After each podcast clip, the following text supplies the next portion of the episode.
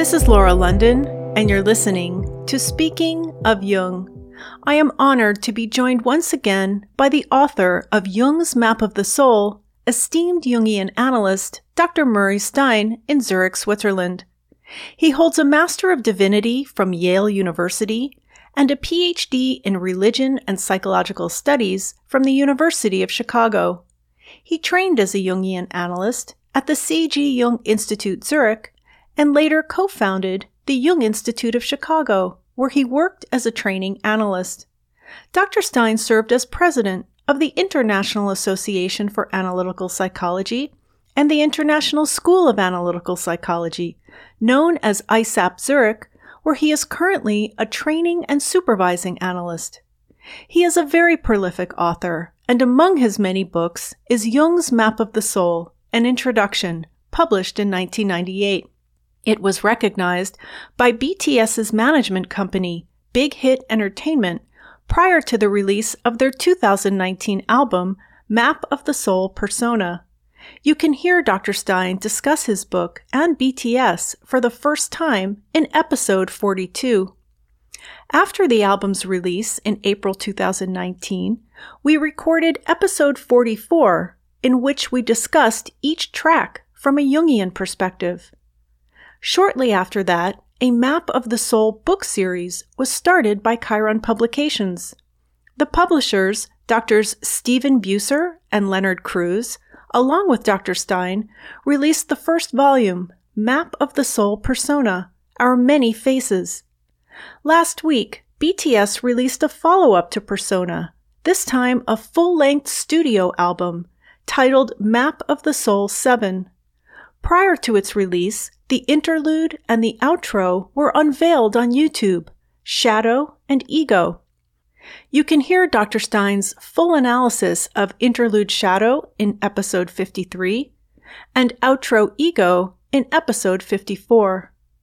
We're here today to discuss the new album, its nineteen tracks, and the meaning of the number seven.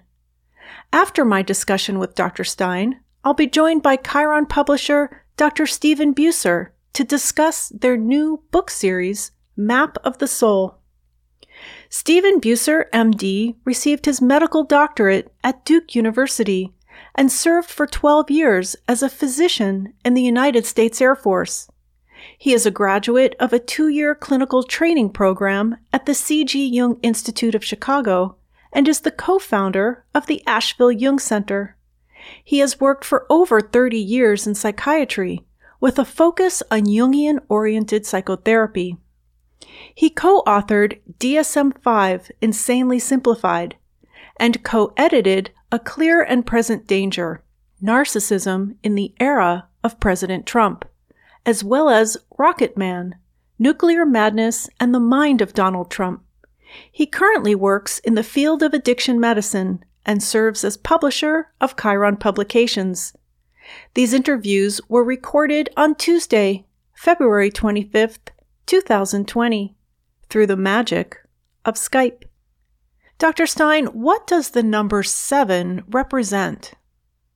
Well, they've. I, I was surprised when I um, saw the title of this album. I had expected something to do with ego and uh, shadow, which are certainly um, uh, integrated into the album, but uh, but they called it uh, Map of the Soul seven. Was a surprise, and I've been thinking about that since. They explain it in a number of ways. There are seven of them. They've been together for seven years. They like the number seven. It's a lucky number. Uh, but, of course, the number seven is um, extremely uh, important in symbol systems. Um, for instance, uh, you know, we have seven days of the week. Um, that's not an accident. Um, God created the world in seven days. He, he rested on the seventh. The number of seven completes things. It is a um, a number that um, brings us to a sense of uh, something's finished, something's done. We can take a rest now. Uh, there's a day of rest at the end of six. So those were some of my associations. It's also a mystical number. It's a sacred number. Um, It's in the Bible. It's in many um, uh, symbol uh, systems. Um, it's, you know, there are seven grades of initiation in some of the occult associations. Uh, seven is the highest level of initiation. So um, one can think about it in a number of different ways, but I think uh, in uh, reference to this album, it seems to indicate they are finished with something. They're finished with a phase, at least. They have done their work, and now they are going to take a rest. That's the way I read it. In the collective works of C G. Jung, he mentions number seven around Maria Prophetissa. Yes. Uh, Maria Prophetissa was one of the early alchemists in the first century uh, of our era, and she had this formula. Um, from the one come the two, out of the two comes the three, and out of the three comes the four as the one. And the four, um, uh, then if you add them, three and four, you get seven. Um, three symbolizes a, a, a stage of development that is theoretical. It's not yet grounded. Um, there's been an evolution from an early state of consciousness, that's one, to a differentiation, that's two, uh, through uh, um, a, a product of one and two, which is the three that comes out of them. Uh, so you have a trinity, uh, and that trinity uh, sits above the earth, so to speak, and uh, as a theoretical heavenly possibility. Um, when the fourth is added, it's grounded. It comes down to earth, and it becomes real and actualized. And so the three and the four are played with quite a lot in alchemy. To, to move from three to four is to complete the work. Um, and then, of course, you add the two together and you get seven. So it would be like a triangle within a square. Mm-hmm. Um, and that is a, um, a sense of completion. Looking at this album as a whole, I was really struck by something Jin said in their uh, press conference. Um, B T S held a press conference in Seoul to talk about the new album, and Jin is the eldest member. He said, "In this new album, we wanted to deal with different things such as our experiences that brought us here and the candid emotions we feel in the moment. It reveals our deep inner selves that we had wanted to hide, and at the same time, we are confessing our discovery that these are also our true selves." And in reading through the English translations of the lyrics to all the tracks, I keep seeing this repetitive theme of pain and wounding and struggle and also destiny. I know that you've also had a chance to look through the lyrics and was wondering what you thought or where that sort of fits into the concept of Jung's Map of the Soul.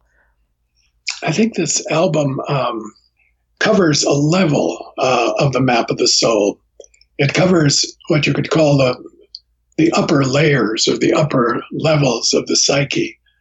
Um, And when you start uncovering those and you look behind them, um, you, you you come upon uh, hidden realities that uh, are are hidden from most people, and that's what the Persona uh, album was about. Right. Um, that they, you know, as a group, and I think of the, I think of the um, B T S as a, a single personality in a sense. There are seven of them, but it, they're hard to differentiate. Now one sings, now another one.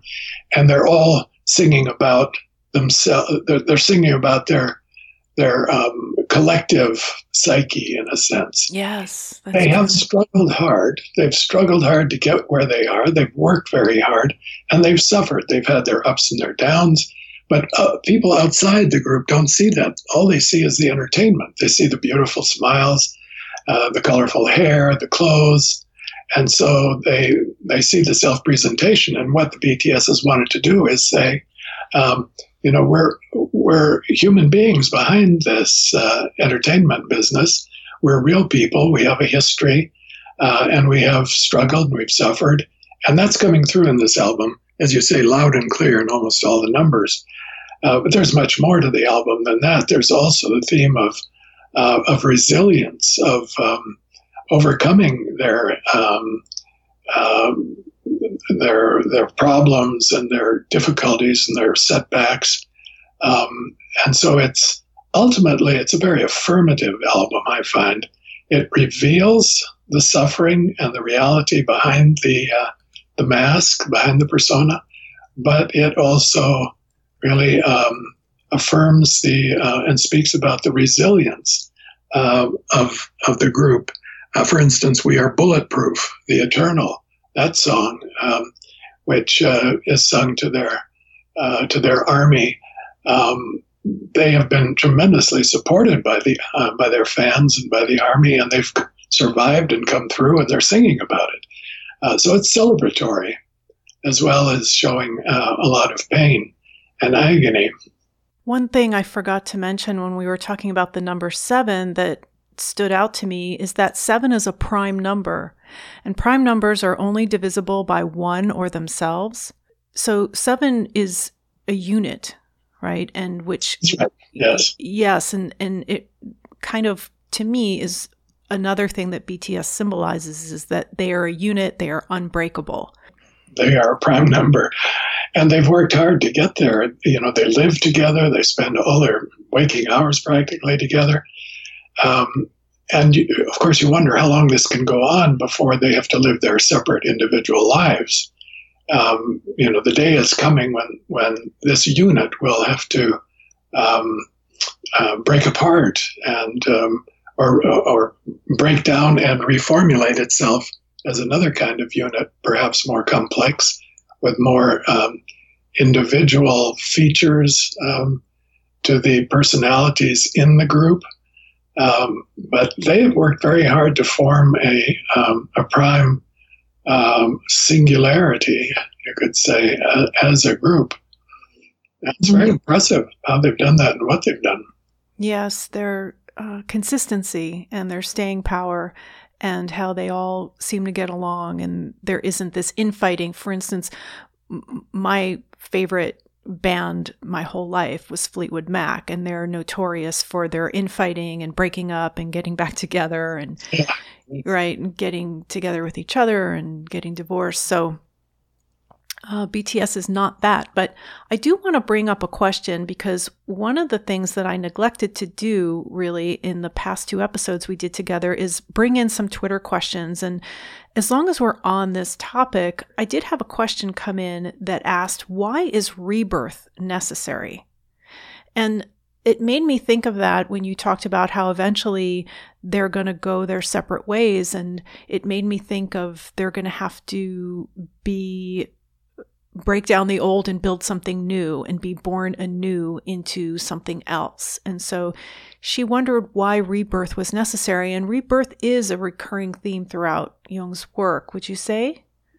Oh, yes, uh, definitely. And that's because we go through uh, phases of transformation or transition in, in our psychological development, lifespan development, or the individuation process, as Jung talked about it. You know, there are several important um, uh, periods of um, typically Uh, typical periods of transformation from childhood to adulthood through adolescence, that period.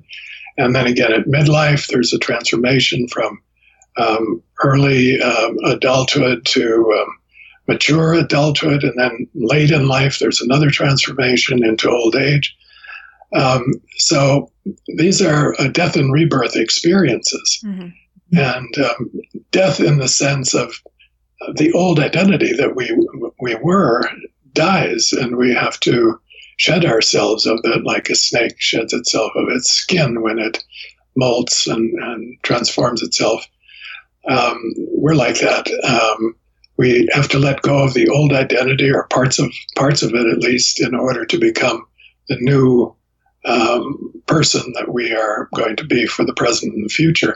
So a group is like that too. Uh, groups go through death and rebirth processes. You can see that in history with empires and, and, and nations and um, um, uh, religious organizations. Over time, they go through periods of uh, ascendancy and then they peak and then they decline and then they die away and then they're reborn uh, in a new um, version of themselves. Um, and I think they're anticipating this as a group. B T S is going to, um, you know, they've reached a peak, and I think they're anticipating uh, a transformation and um, a, a rebirth process. And going through that is um, also challenging. You know, I wrote a book um, years ago, it was one of my first, uh, called In Midlife. And it's about three stages of the transformation process. And the first is death. Um, and then there's a period of liminality, floating, and that's uncertainty and um, facing the unknown and integrating new pieces of the self and bringing in new aspects of the personality. And then finally, um, reintegration around a new sense of self and core to go forward with. So it can take quite some time. Um, midlife is often five to ten years long. Adolescence in our culture is, is also quite a lengthy period of time mm-hmm. um, until the new identity and new person, personality in a sense, forms. Mm-hmm. It's interesting that you mentioned snakes, because people on Twitter were pointing out the snake symbolism, and not just symbolism, but literal snakes that were used in some of the imagery and some of the photos. Um, Jimin was wearing a snake headdress, and also it was seen in the new single On in the Kinetic Manifesto film um, when there's a drone shot from up high down onto all of the dancers, and it looks like a snake with the snake eyes and the fangs. I think this question about why is rebirth necessary, death and rebirth is natural, but why? Why do we have to die and be reborn again, so to speak, throughout our lifetime? Why is that necessary? Because of the aging process, because we we can't stay, you know, five years old for the rest of our lives. Is that why? I think that's that's one reason. Our body does uh, go through these stages of um, growth and decline, but the psyche is, while somewhat attached to the body, is does isn't an exact reflection of the body. I spoke to somebody the other day, and they told me that they had just talked to their eighty-year-old aunt, and the eighty-year-old aunt said, I don't I don't feel old. I feel like I'm twenty. Yeah. So the psyche doesn't match uh, the chronological age necessarily, um, but it does go through um, uh, uh, stages of, of development. Um, and the snake is a wonderful symbol of that. As the snake grows, the skin is too small for it. Mm. You know, we grow and, you know, uh, our, our our baby teeth fall out. That's a transformation. People often dream of losing their teeth, and that's a part of the death and rebirth process. They're losing their old uh, concepts, their own old way of uh, of um, digesting their experiences and and uh, and analyzing them, and they're going to have to wait a while until new teeth grow in place. So we experience this on a physical level, for sure. Mm-hmm. But the psyche has its own um, timing also, and um, it goes through uh, these processes of shedding the old skin because the old identity doesn't fit anymore. Right. People experience this in relationships too. You know, for a while a relationship is just perfect, and then, you know, it sort of becomes Um, uh, a bit uh, tedious, and then it becomes worn out, and then somebody says, well, I think I've outgrown this relationship. Maybe we should try something else. And you get a divorce, or people go their separate ways, or you start a new business. Uh, you know, the old one doesn't fit you anymore. So this experience of outgrowing uh, the past, uh, something that, that worked very well in the past, is something that we um, experience throughout our lifetime. So it's natural. Right. It's natural, yeah. And it's, that's it's part of development, yeah. Yeah, and I just want to mention that's a great way of looking at that dream symbolically and not literally. Okay, so I thought we would go through the album. There are nineteen tracks, uh, twenty in the digital version, but track twenty is a duplicate, really, of the song On, with a female singer, Sia, doing some vocals. Um, so if we start at track one, we actually covered these because they are from the E P, Map of the Soul Persona. So track one is Intro Persona, then Boy with Love, Make It Right, Jamais Vu, Dionysus. One through five, we covered those in episode forty-four. And then track six is Interlude Shadow, which we devoted an entire episode to. That's episode fifty-three. But in this album version of the song, there's a new verse. And it says, this is Suga singing. He says, "Try smiling. What are you hesitating for? Wasn't this the kind of thing you were hoping for?" Uh, that's a wonderful phrase. Uh, that's straight out of alchemy. Um, I mean, I'm just giving a Jungian um, uh, yeah, association. Please. I don't know what they mean by it. Uh, it's a little bit like asking the artist, "What does your painting mean?" And they say, "Well, you tell me what it means to you. I can tell you what that line means to me." Okay. Uh, you know, the alchemists had three stages of transformation. Uh, the first was called negredo. It's the darkness, the blackness, the depression. It's the shadow, the experience of the shadow. And that's followed by a stage called albedo, which is uh, whiteness, the whitening of the material in the flask. And, and then the third and final stage is called rubedo, which is the reddening or the appearance of the gold. And that first stage, negredo, uh, is is a, a terrible experience. You know, when you face your shadow, it's very unpleasant.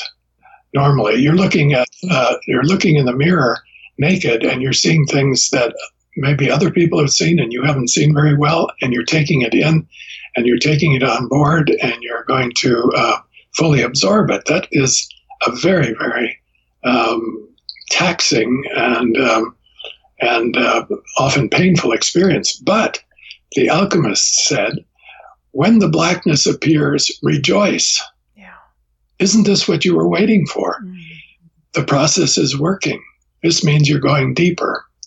It means something is happening in there, and that this will be followed by um, a, a dawn. You know, that's the whitening when the when the night is over and the, and it dawns. You get whiteness in the in the east in the sky, and that's followed by the reddening. So the blackness and this experience, um, uh, people often, you know, run away from their depressions. Mm-hmm. Um, I had a friend in, who lived in Caracas, a famous Jungian analyst named uh, Rafael Lopez Pedraza, and he welcomed his depressions. He'd get depressed once uh, every every few years, and he said, "When I get depressed, I go to bed for three days. I just stay in bed for three days." He didn't take a pill. He didn't run away from it. He went into it because he knew, yes, this is the beginning of a new uh, phase, a new transformation that's going to happen in my life. And out of this comes creativity. Yeah. I talked once to a, a famous uh, uh, film writer, film script writer, um, who lived in Santa Fe, and I was out there on a holiday, and um, he told me that uh, he had just finished uh, a script and now he was uh, depressed. But he said, "That always happens to me. After I've finished uh, a work, I get depressed for a while. And I know that's part of the process. I have to go down. I have to go into the darkness before I get a new idea." So um, this um, experience of the shadow, uh, when he says, "Isn't this what you've been waiting for?" Um, is uh, means that, yes, uh, a transformation is uh, going to take place. I'm so glad that you mentioned that. Thank you, because early on, I heard Marie-Louise von Franz talk about depression in that same way, it being necessary, part of the process. Part of the process, And yeah. She went into it, and I have to say that saved me. And I'll always remember hearing her talk about that. So thank you for sharing those. And I also want to mention, I get asked sometimes why I do so much black and white and red, because those are the three colors of alchemy. Okay, so the next song, track seven, is Black Swan. And we covered that in episode fifty-four on the ego. I don't know if there's anything further you wanted to say about that. Well, I think at that time I did mention um, the uh, coronavirus that was happening uh, simultaneously uh, with the um, appearance of this song. And that's only gotten worse. So, you know, it, it was possibly synchronistic. We're going through a very um, black swan time right now uh, with um, coronavirus spreading all over the world. And here in Europe right now, especially um, in Central Europe, people are are getting very concerned, almost panicking. You can't buy uh, a surgical mask in the drugstores anymore. They're all sold out. Um, so people are preparing for um, a contagion. And this was totally unexpected. This is a black swan, comes out of nowhere. Wuhan, whoever heard of Wuhan, right. China before? And now suddenly it's, uh, you know, it's the center of the world uh, because of this. Um, so these kinds of things uh, happen to us individually and they happen to us collectively. And again, it's a part of this album Uh, to take that kind of experience, which is a darkening, um, a shadow experience, an experience of decline, destruction, collapse, stock markets collapsing yesterday and today, uh, people getting very anxious and concerned. And um, I think we're, we're sort of in the midst of a huge worldwide uh, transformation process at the beginning. We can be consumed by this negativity. And I know that one of the things that music does for people is it lifts their spirits and it gives them hope. And I just want to mention, we're not ignoring what's going on in the world and all of the challenges and the reality of what we're facing right now. Um, but we also need to balance that out um, with entertainment and music such as this. And the next song is called Filter. And this oh, that's is just to your point. Exactly. Right, right, right. And this is Jimin's solo song. And he asks, which of me do you want? And it, it reminded me of the Instagram filters. Um, it, Doctor Stein, you and I are both on Instagram. And I know that every time I go to post a photo, the first thing it asks me is, which filter do I want to use? And I'm like, filter? I don't want to filter my photo. I, I took a gra- I took a great photo. Why do I have to filter it? So I'm not sure what he's trying to say here. What did you think? Uh, it puzzled me too, but I think it's um, it's sort of like, uh, let me entertain you. You know, B T S is an entertainment group, and they can they can cheer you up. They can uh, yeah. they can think. They can. Um, um, Uh, they're very mercurial. Mm-hmm. Uh, this filter idea is, I can be anything you want. Just tell me what you want. I'll, I'll be it. Yeah. Um, it's not the way relationships work in the long run, but it's it's a phase, perhaps, and it's certainly what entertainment tries to do. You know, to for a short period of time at least, it will give you something that either cheers you up or makes you feel something outside your normal frame of reference. Um, And um, I think B T S is saying, we can do that. Um, we can dance for you. We can, you know, um, they're great entertainers mm-hmm. and so um, coordinated and um, professional. They engage with the audience very well. They make eye contact and they spread a lot of love. One thought that I had about filter is with Jung's work, um, something that greatly concerned me is that I've been seeing a lot of misinterpretation of Jung's theories, his, his terminology, his concepts in some of the analysis of this album and the previous one as well. And that's why everybody loves hearing what you have to say, Doctor Stein, um, because you're a Jungian analyst and you were trained by analysts who knew Jung and worked with Jung. So we're getting explanations firsthand. And so this track Filter made me think about how sometimes Jung's work is kind of filtered and simplified. And oh, yes. Yeah. And that, that really bothers me because we're here to give it to you straight. Right.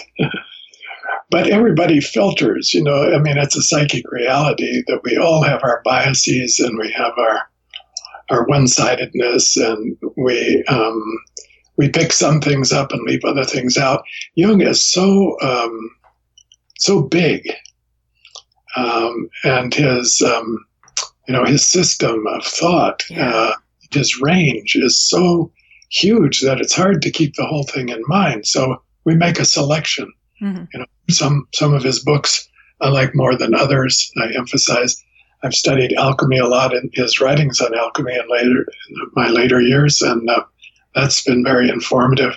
But it's very hard to keep the whole thing in mind. So we're, it's hard not to offer some kind of a filter. Right, right. And, and you mentioned the word bias. That was another Twitter question I had.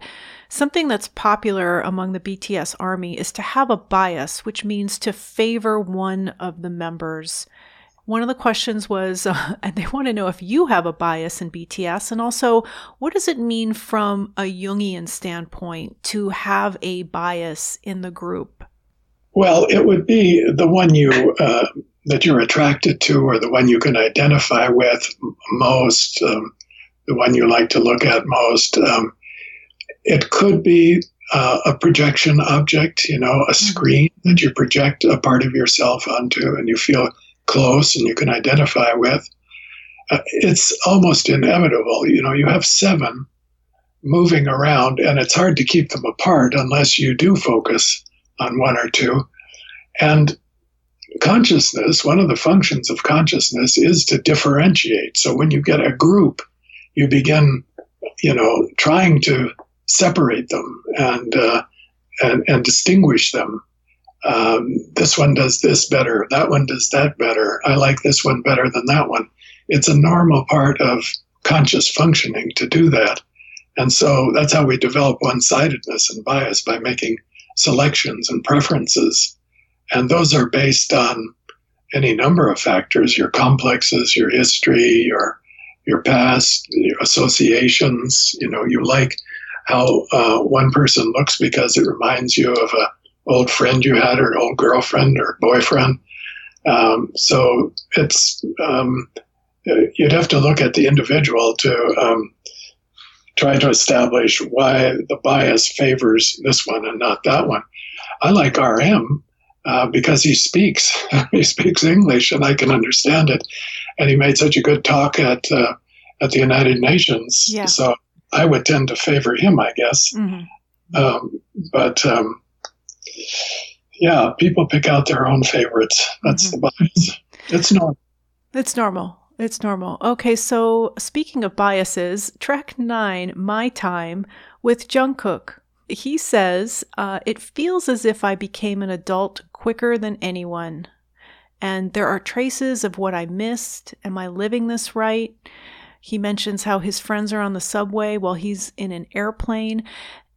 It's something that I hear a lot of by famous people who became famous when they were young. They feel like they've missed out on some things. And what I always think of is people who are not famous, let's say a teenager who's not famous, who wishes they had that life, wishes that they were them.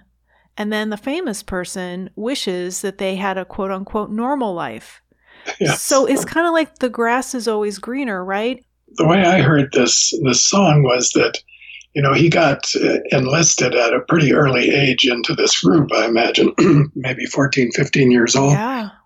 Yeah. And then it's so intense and fast moving and they're and, and focused that they do miss out on a lot of um, normal um, teenage experiences. It's like they're put in a chute or a tunnel. And they're shot through. And so by the time they're twenty-five and they look back, they see um, how narrow that, that tunnel was uh, and all the other experiences that they missed. You know, they, they live together in a house. What are their, where are their girlfriends, their boyfriends? Where, where is their interpersonal life other than this very intense uh, framework? So um, I think that's a very honest statement. And it went, and it goes so fast. Another element in these songs is the element of time, you know, that you begin realizing the passage of time is irreversible. Um, and that's a part of growing uh, into adulthood. And in, you know, we often say adolescents have, the, have this feeling of um, uh, invulnerability, immortality. It doesn't matter. I can always start over again. I can always do it differently. And that's an adolescent attitude uh, that you outgrow. Usually, um, around, uh, you know, in your early twenties or so. And then you realize that the choices you've made are significant and they have consequences, and you can't go back and start over again. Mm-hmm. Uh, so um, you get that sense uh, in some of these songs that time is being registered in a new way. That's a part of ego. You know, part of ego development is time becomes more and more important, and you start measuring time. You start relating to the watch and the clock differently because you realize you have deadlines or time passes, and, and uh, you're going to have to do other things at another time. And so I think this um, uh, zero o'clock is another one about time. And there's time in some uh, mentioned in some of the, uh, I think it was in the ego, the reality of time, temporality, uh, becomes more and more evident. And at midlife, it really hits you. You know, that's one of the typical beginning points of a midlife crisis is um, death anxiety. Suddenly it dawns on you that it's not just other people who are going to die, you're going to die. And um, that sense of uh, time passing and, and that you can't recapture it. You can't go, there is no return to your childhood. There's no going back. Um, becomes more and more uh, real as the ego passes through its various stages of development. Okay, so track number ten is called Louder Than Bombs. It tells the story of how sadness and fear grow as one encounters stories of pain around the world. And again, here's the subject of pain and sorrow and darkness and not giving up. That's another recurring theme throughout the album is we're going to keep going. We're not going to give up. But uh, I also read uh, this song as a, a statement of empathy. You know, that they are, um, they're looking at the suffering in the world. So they're looking outside of their own suffering in their, in their personal lives or in the, in the life of B T S. And they're seeing, um, um, you know, the suffering of migrants, um, the suffering of people who um, um, are the victims of uh, climate change or, or uh, uh, plague or whatever, uh, warfare. There's so much suffering in the world. And um, that uh, this is uh, um, uh, gets gets into one. One feels it, um, and so it's it's a part of our um, empathy system. And um, I think they're they're saying that they are empathic to the suffering of others in the world. Maybe they're speaking to the army, particularly to their fans. Mm-hmm. Uh, we feel with you. We know some of you are really hard places. Um, and I think it was reaching out and a statement of um, sort of commonality with the suffering in the world. Yeah, and empathy is a very good quality to have. It's a very healthy thing um, because I know that the lack of empathy um, is extremely destructive. Mm-hmm. Right. Um, the next song is the featured single from the album. It's called On, and a music video. It's actually not the official music video, but it's the Kinetic Manifesto film was released. This song being performed, and it was performed in Grand Central Station last night on The Tonight Show. So oh. It is a big number, and there's a lot to cover here in the song. I know we can't cover it all, but one of the things that, well, two things stood out to me. One is the refrain, to remain sane, one must go insane. And then I had a lot of questions about the temporary tattoo under V's eye that mentioned the shadow. Well, I, I think shadow is a very important factor in this song and the experience of shadow. Um, uh, Jung once said, uh, um, send, uh, send me a sane man and I will turn him insane.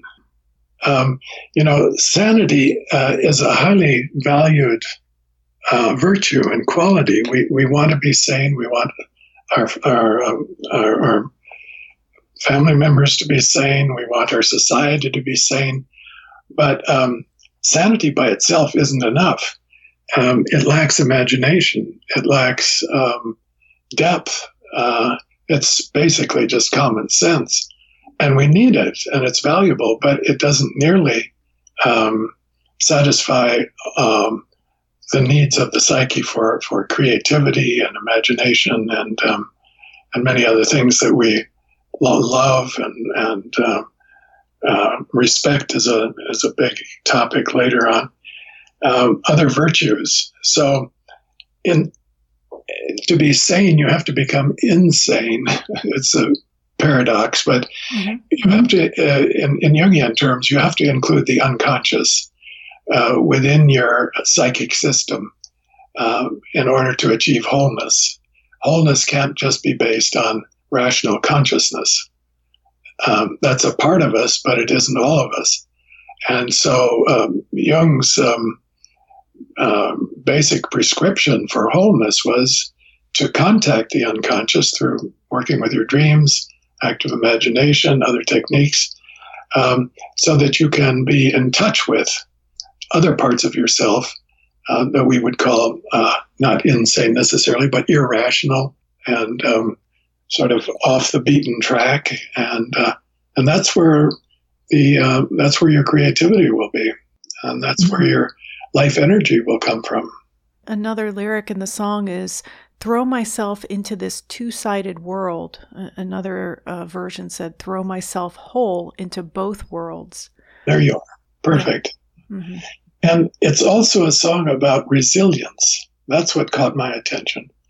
It's, um, you know, um, you know the theory of anti-fragility.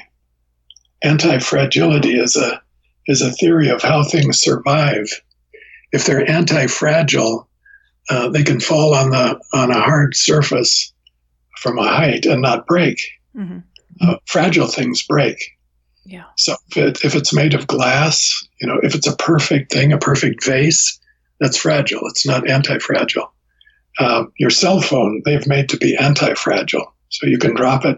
It can fall in the toilet. It can fall uh, on the ground, you know, and it doesn't break. It's anti-fragile. And that's what we want in in our That's what we strive for when we work with uh, people in uh, psychotherapy, to make them anti-fragile, mm-hmm. because we're all going to take hits and blows, uh, setbacks, discouraging times, uh, failures. It's inevitable. And if you're fragile, it will break you. So to make somebody anti-fragile is um, uh, um, is to make them resilient, so they can bounce, so they can fall, even be hurt, suffer, and get up and go on. And that's what this song is about. On. Keep on moving. Mm-hmm. Keep on going, no matter um, uh, how bad the times get. And boy, we sure need that yeah. in our world today. Yeah. The next track, number twelve, is titled, Ugh. And it says that the rappers criticize a society in which people who hide behind masks of anonymity to cast their anger against others. And they speak of their conviction to stand up against a world dominated by rage. And it gives a glimpse into the pain B T S may have felt as witnesses or victims of that anger. And that made me think of trolls and bullies. Yes, yes. Uh, I think... Um... That's a very good point. The trolls and the bullies are, you know, you get a smile uh, when a person sees you, and then they uh, bully you on uh, Facebook or something. It's a, it's a form of hypocrisy, talking behind other people's backs, stabbing them in the back, uh, saying nice things to their face, and then being ugly otherwise. And a lot of that anger comes out of um, envy and um you know, um, jealousy and projection. Uh, and I'm sure B T S got a lot of that. You know, yeah. The envy must be enormous from the other uh, K-pop groups and, and other people who have not been as successful as they have. I'm sure they get a lot of hits, take a lot of hits. All right. So what do we do? Resilience. Okay. Anti-fragility. Anti-fragility, yes. Yes. Mm-hmm. Uh, the next song is Zero O'Clock, uh, track thirteen. Uh, you covered that a little bit. I don't know if there's anything further you wanted to add about that.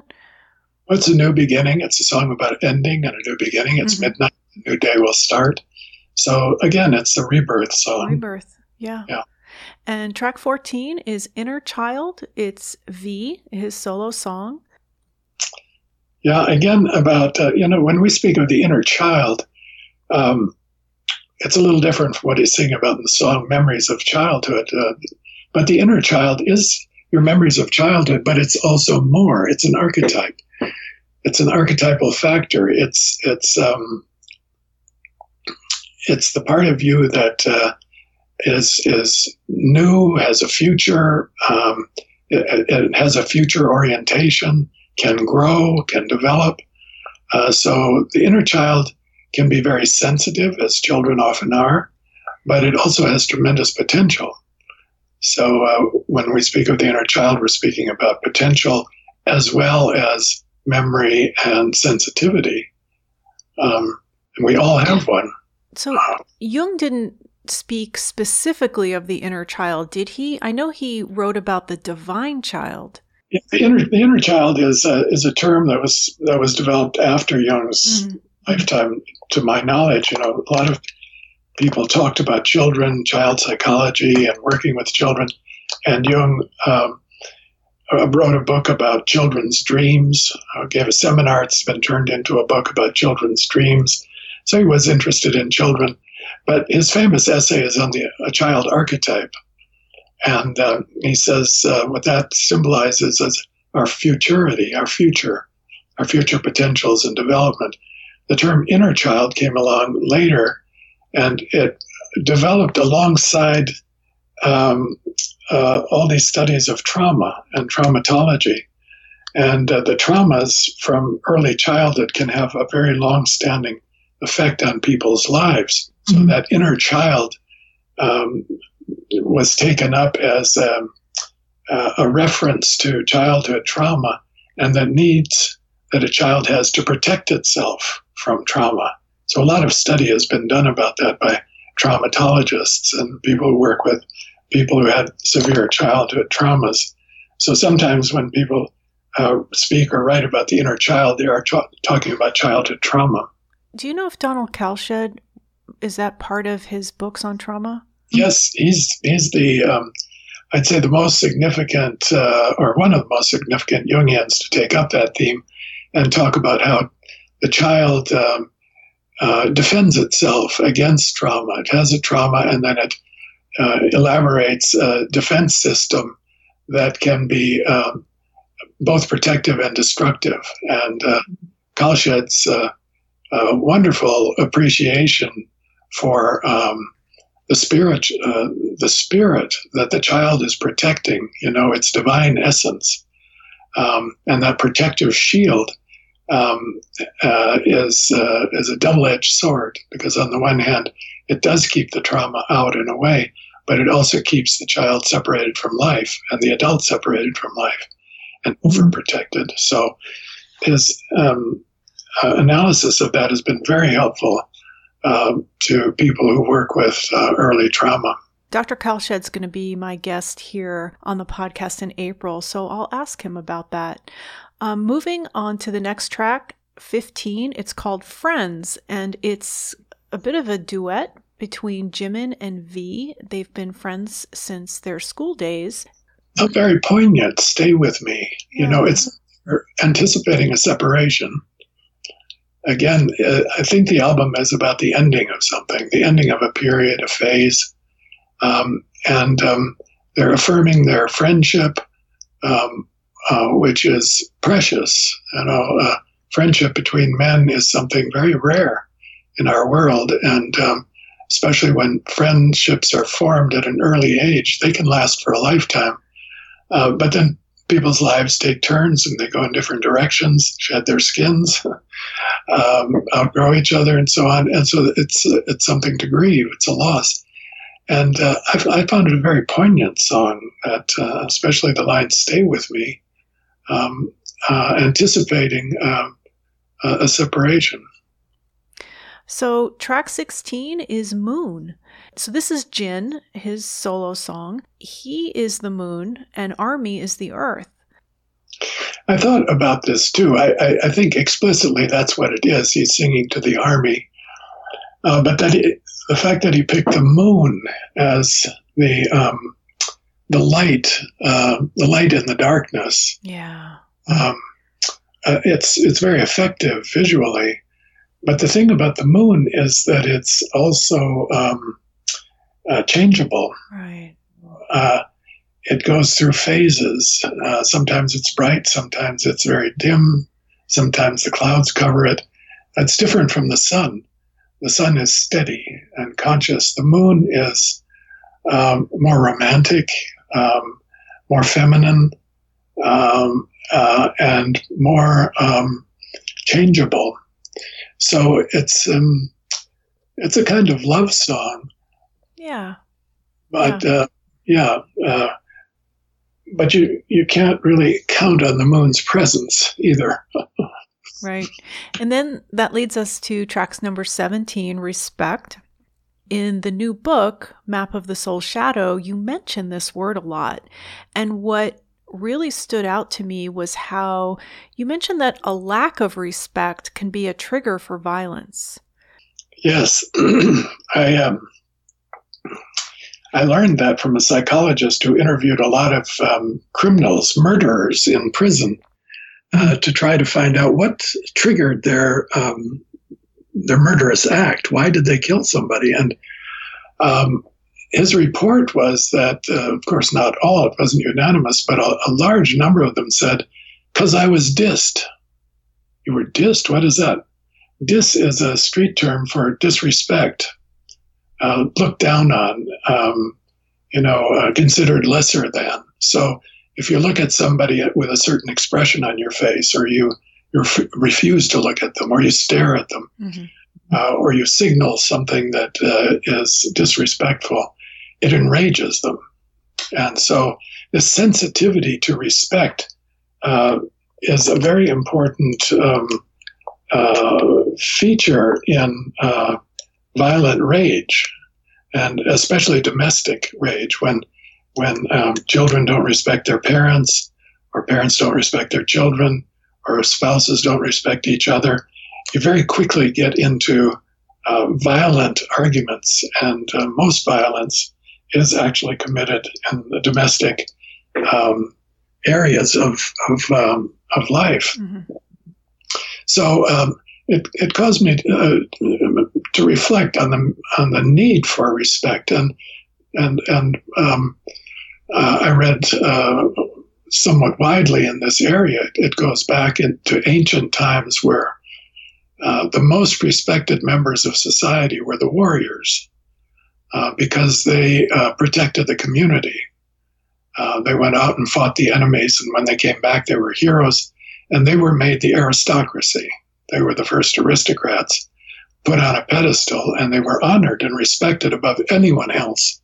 And the king was the, the chief warrior. And and then gradually that notion of respect and the need for respect became more democratized. So today we have the sense that everybody should be respected. That's human, um, you know, it's um, uh, human value. It's uh, we uh, we should respect women and women's rights. Me Too is a big movement in that direction. Uh, respect when I say no, respect me. Respect my wish, respect my will. Um, um, gay rights, it's the same thing. Respect me. I've come out of the closet, respect me. So this issue of respect is a very, very topical subject in the world, and I'm glad they're singing about it, and they say it's the highest value. I, I really uh, appreciated that. Higher than admiration, it's the highest value. To honestly respect. It's easy to say in the song, it's easy to say you respect somebody, but to actually do it uh, behaviorally and follow through on it, it's a it's a huge undertaking. It's a, a major virtue. Mm-hmm. And to respect is to look and look again, they sing. When you keep looking at someone, you're bound to see their flaws. But the fact that you nonetheless want to keep looking, that requires absolute faith in that someone. It's very nice. Yeah. But said, yeah. I love that a lot. Track eighteen, We Are Bulletproof, The Eternal. From what I understand, this is the third version of this song. They sing, we were only seven, but we have you all now. We're not afraid anymore. Together we are bulletproof.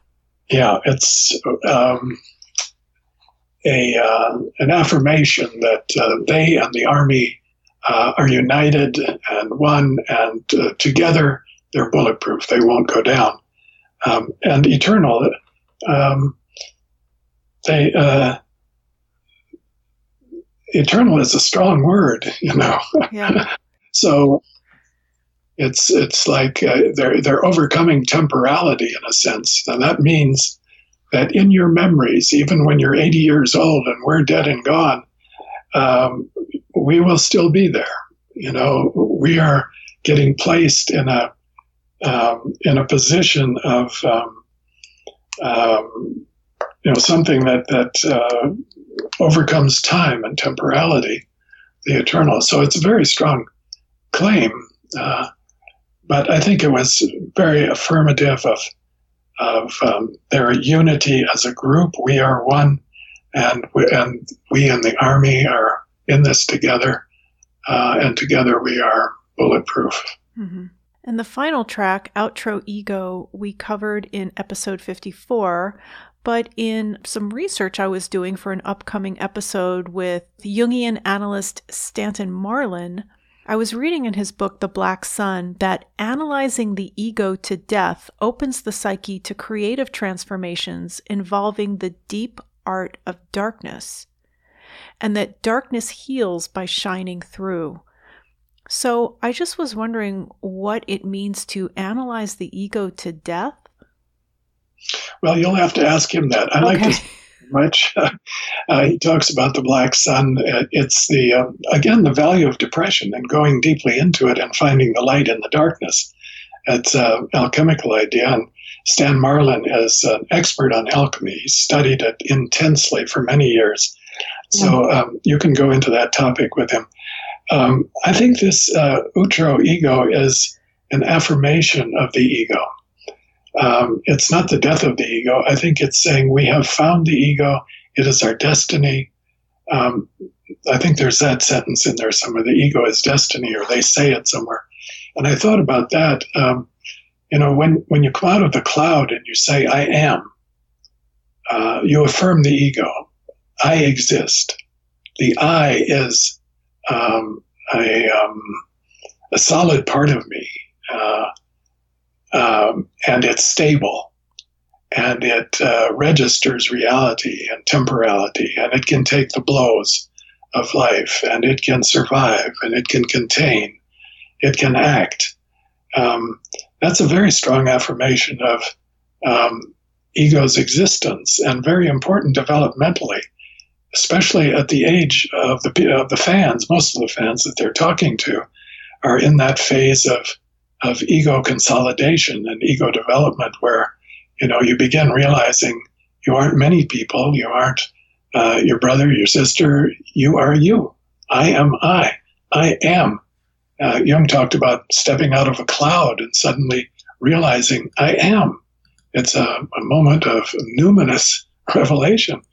Uh, that experience of, of self-reflection on the ego. And I think they're closing their album uh, with that affirmation. Yes, we have arrived. The album starts with persona, it moves through shadow, and it ends with ego. Um, and those uh, that's not an accident. I think that's a well-structured, well-built album.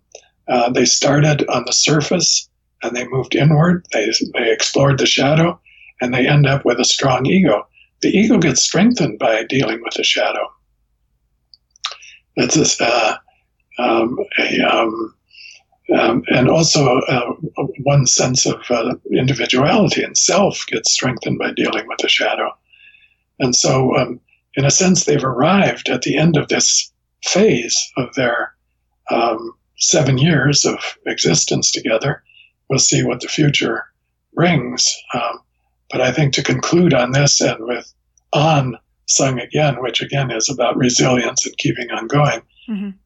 They probably do expect to keep on going, but I think in a different way. They've covered the surface, persona, shadow, ego are sort of the beginning elements of the exploration of the psyche. Will they go deeper? Will they go into anima, animus, um, archetypal world, collective unconscious, all of that uh, synchronicity, um, where um, uh, yeah, psyche and, and material are one? These are much deeper levels of the psyche that they could explore in the future. I don't know how they would do it um, visually and uh, and song and dance, but they're very clever. I, I wouldn't put it past them. Thank you so much for all of the insights that you've shared with us, Doctor Stein. On behalf of B T S Army, we thank you. Thank you for having me, Laura. It's been a pleasure. I'm now joined by psychiatrist Doctor Stephen Buser, who is one of the publishers at Chiron Publications. Hi, Doctor Buser. Hello, good to be here. Would you tell the audience, for those who are new, we have some new listeners, about Chiron Publications? Yes, uh, certainly. Chiron Publications is a book publishing company. It's been around quite a while, since the nineteen eighties.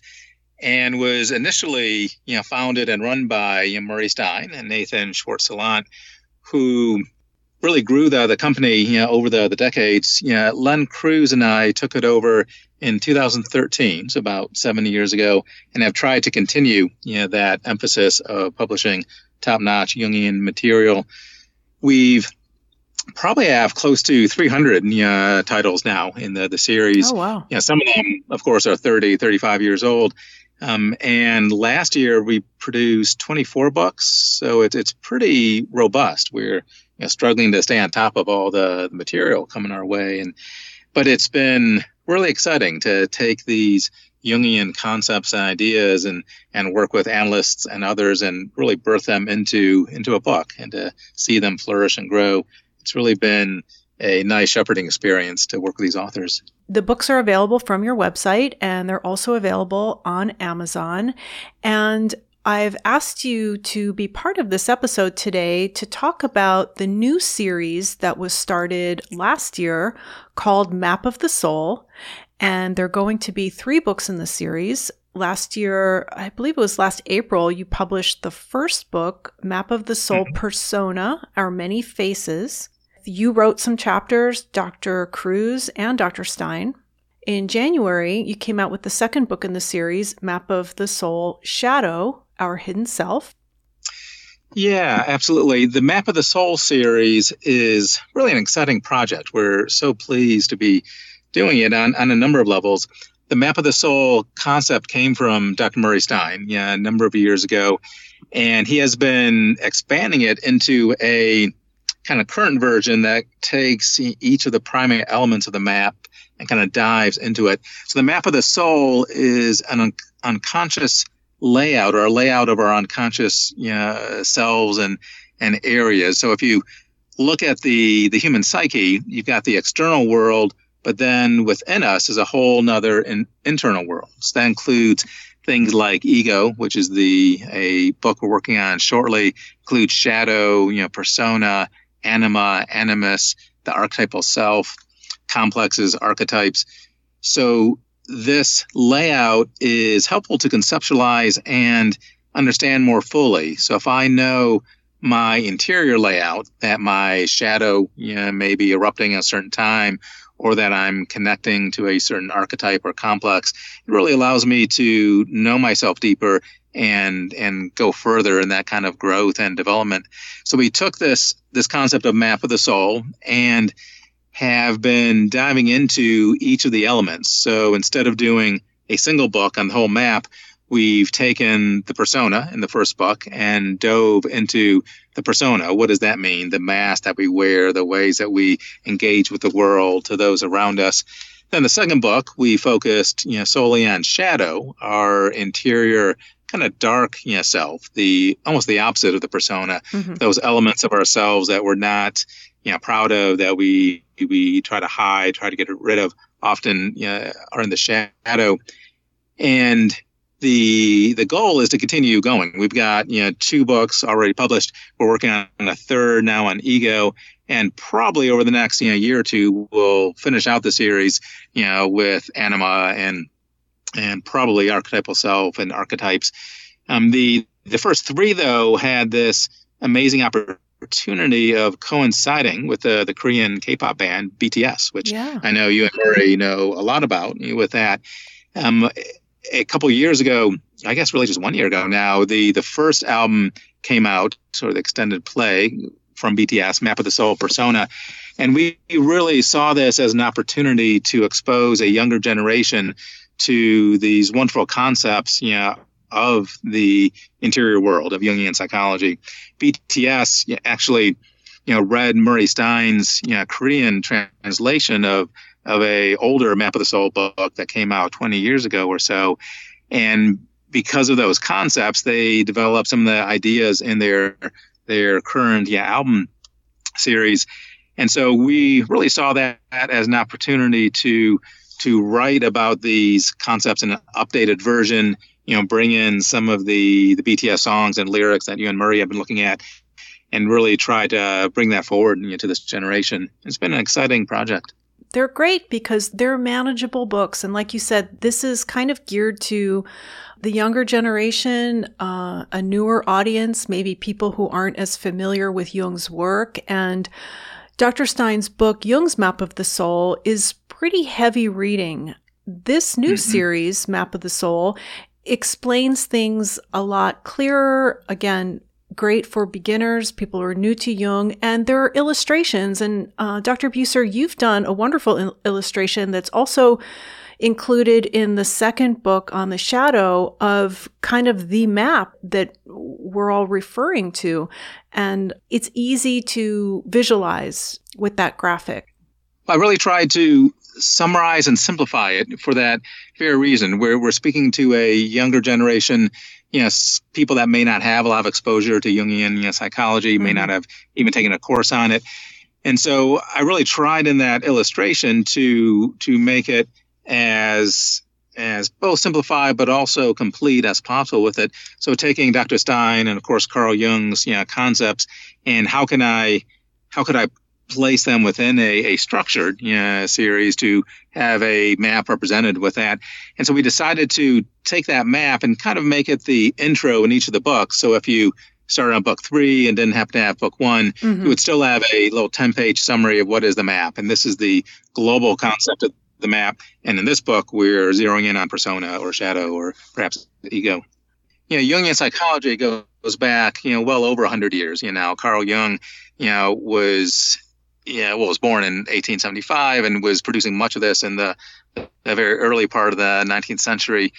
And these concepts, though, were brilliant as they, you know, first came along, but they're also alive and growing, you know, with that. And that's another reason for that series of how can we, you know, bring these very traditional hundred-year-old concepts, but also kind of show them in this new and wonderful light. And B T S, of course, is doing that, you know, profoundly. They're producing videos and songs, and they're as, you know, modern as they can certainly be in that generation.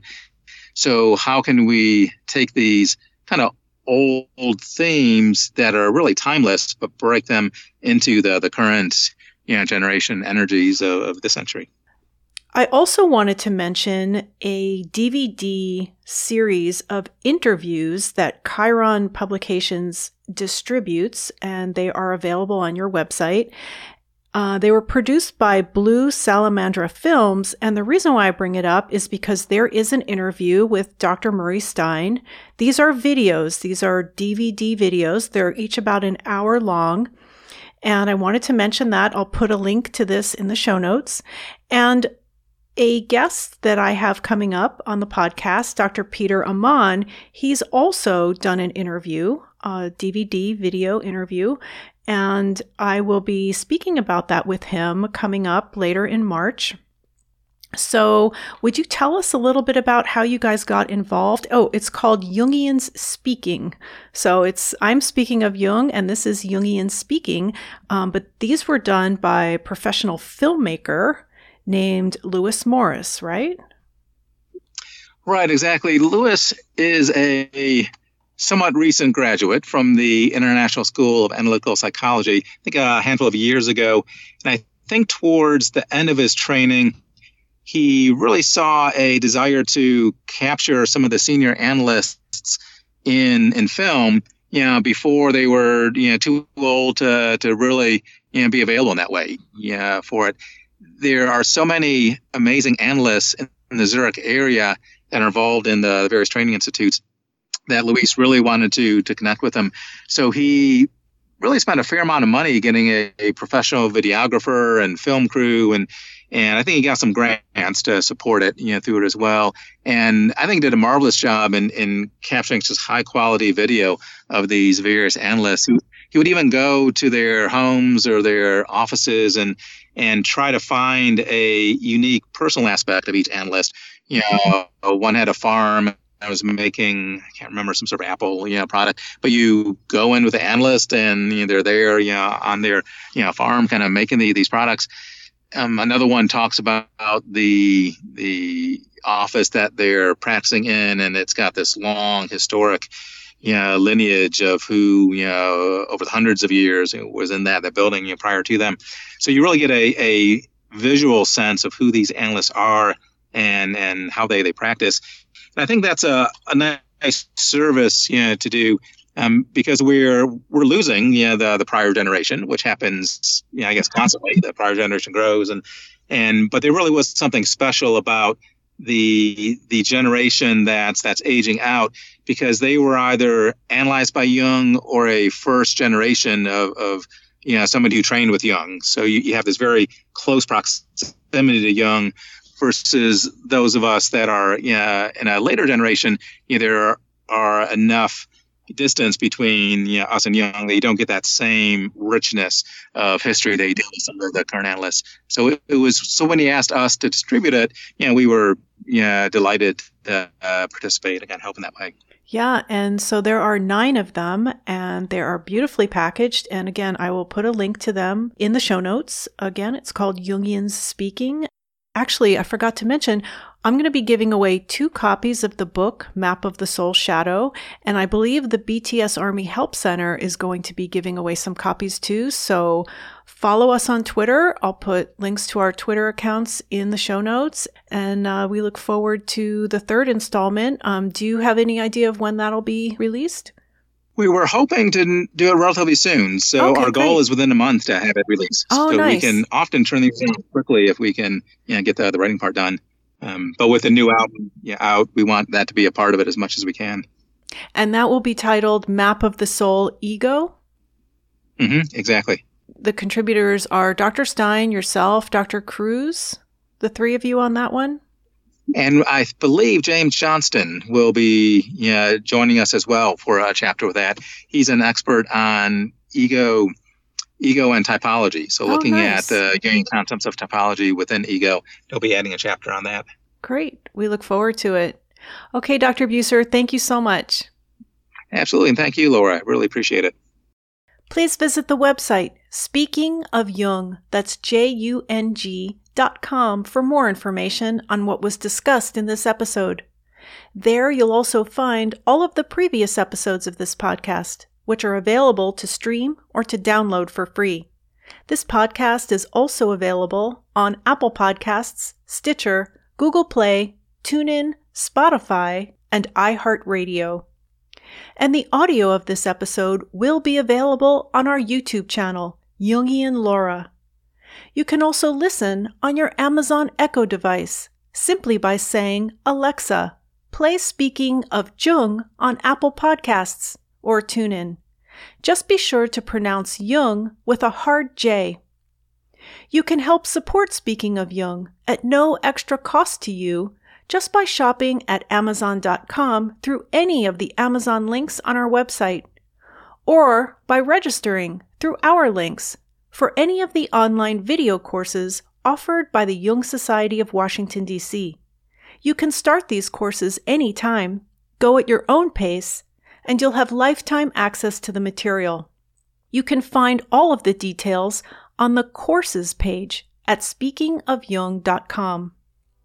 So with special thanks to Chiron Publications, Carla Postma Slabicorn, Dulcet Lyrics, Wisha, and the entire B T S Army, this is Laura London, and you've been listening to Speaking of Jung.